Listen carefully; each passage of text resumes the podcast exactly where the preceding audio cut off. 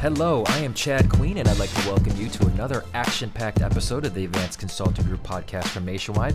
If you missed our last few episodes, then you really owe it to yourself and all of humanity to go back and give those a listen. We had Chuck Rolfe talking about the history of ERISA, the Department of Labor, and reasonable compensation, and Jake Visaki and Dave Smucker join me to discuss transitioning from an entity purchase buy-sell agreement to a cross-purchase agreement.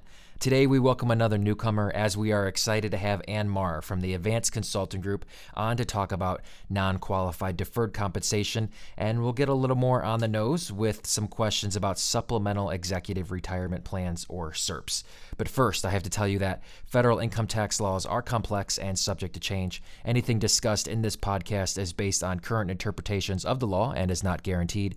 Nationwide, its employees, agents, brokers, and registered representatives do not give legal or tax advice, and you should consult an attorney or competent tax professional for answers to specific questions as they apply to your situation.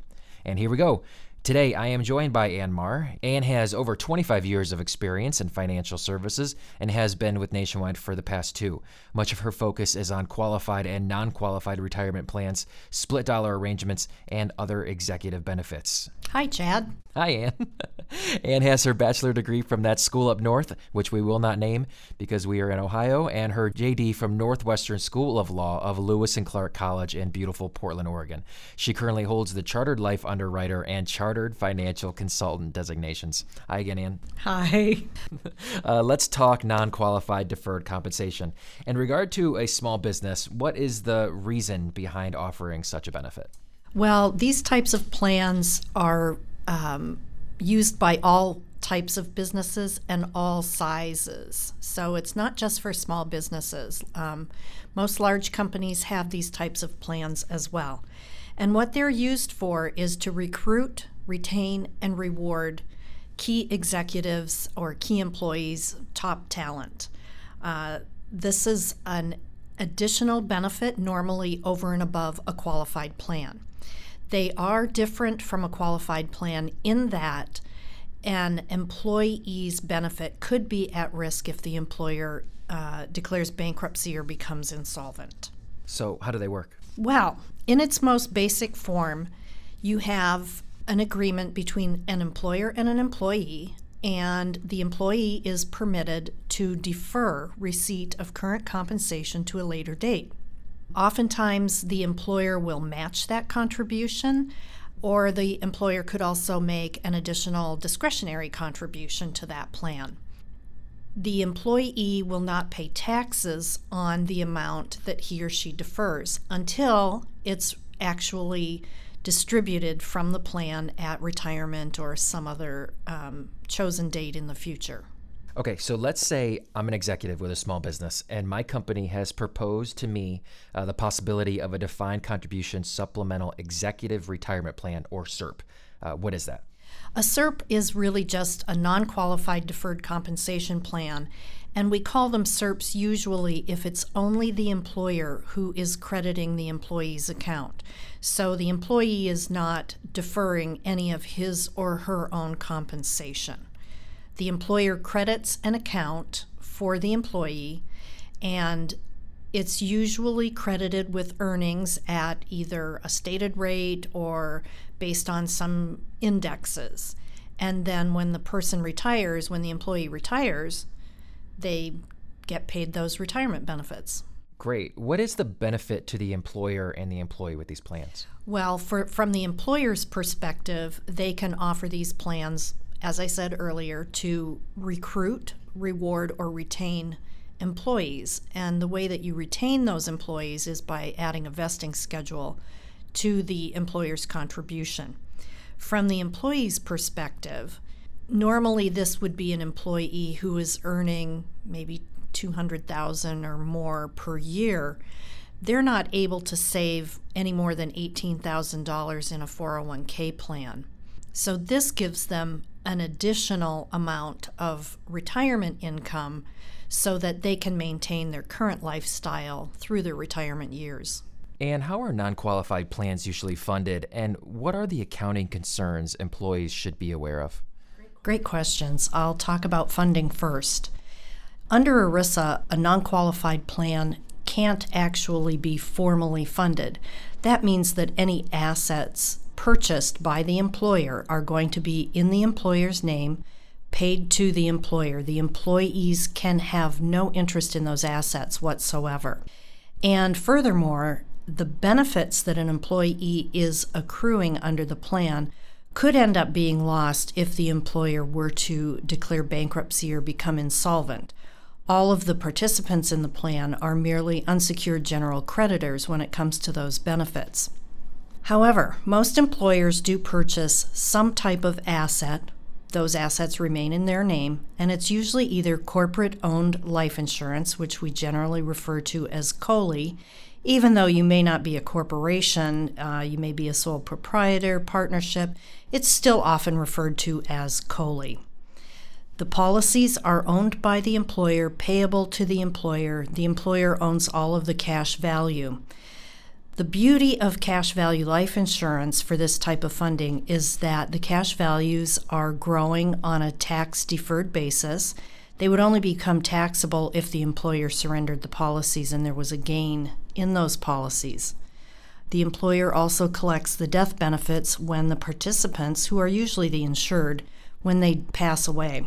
The other asset that employers quite often purchase would be mutual funds. These are easy to understand.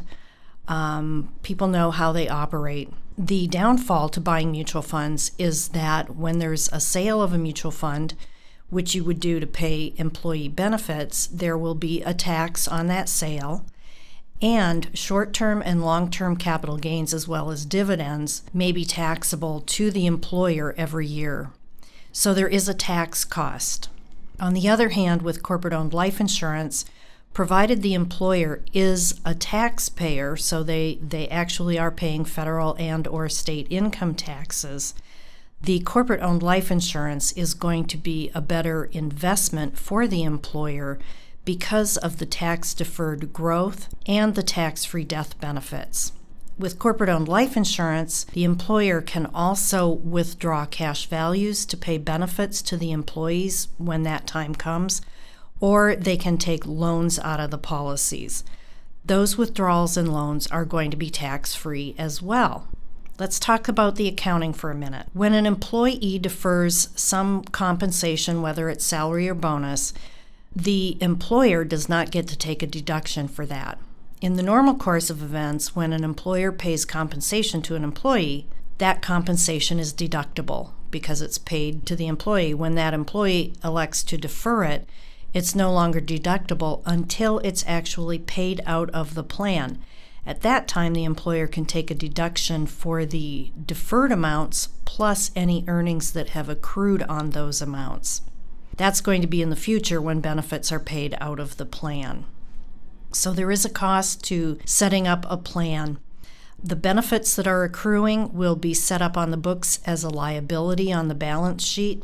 The assets, of course, are going to be on the books of the company and will be on the asset side to offset those liabilities that are growing. At the time of retirement or death of the employee, what happens? The employer can either pay the employee out of cash value, which can be withdrawn normally from a COLI policy. The employer is permitted to withdraw on a tax-free basis up to the amount of total premiums that they've paid into that policy. And then they can pay the employee, and at that time the employee recognizes the income as taxable, it's W-2 compensation, and the employer gets to take a deduction for the entire amount that is paid to the employee. Eventually, the employer will collect a death benefit when that employee, who's now a former employee, passes away. So the employer is able to recoup some of the cost of the benefit plan to those employees that are participants. What kind of companies are defined contribution SERPs best suited for? All companies can have a defined contribution SERP, provided they are profitable, they're stable, and they've been around for a while, and they're ready to make a long-term commitment to a plan like this. So a startup probably would not choose to go this route. That's right. You would not really even talk to a startup company about this type of plan. It's for some company that's been around, I would say, at least 5 years, and they are profitable now. Are there risks to the employee? There are risks to the employee. If an employee deferred some of his or her compensation into this plan, there is a risk of forfeiture in the event that the employer is insolvent or bankrupt. And is there anything about SERPs that we didn't cover, the wholesaler, agents, or anyone else is listening that they might be interested in knowing? Well, of course, we have lots of materials that explain these in depth. There are a lot of rules around non-qualified deferred compensation plans. Internal Revenue Code Section 409 capital A is the main statute that applies. It's very complicated. There's a lot of rules. And so if you're thinking about putting in one of these plans, you need to make sure that you are working with a reputable firm that knows how to administer these types of plans. Great. Well, thank you very much for your time today, and thank you for listening. If you like what we're doing here, please leave us a comment on iTunes and subscribe, and we'll be back again soon with another episode. This has been the Advanced Consulting Group Podcast.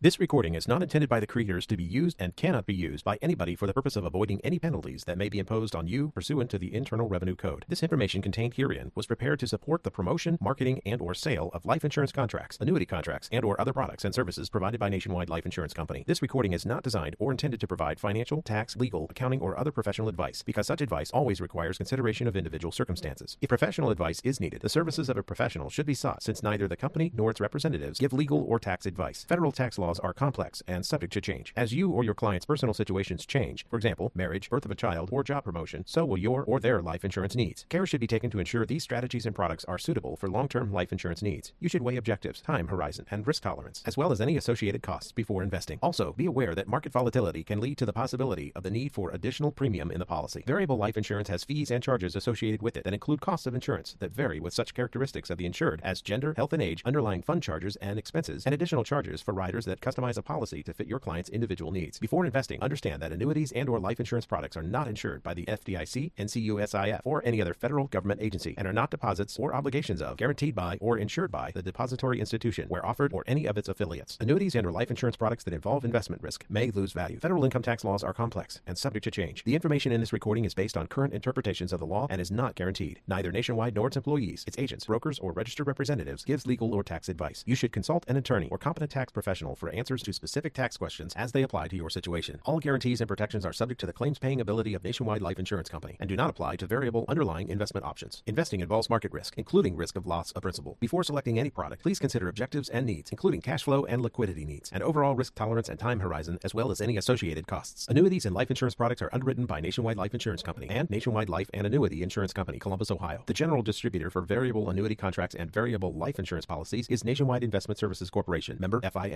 NRA. Nationwide, the Nationwide N and Eagle, and Nationwide is on your side are service marks of Nationwide Mutual Insurance Company.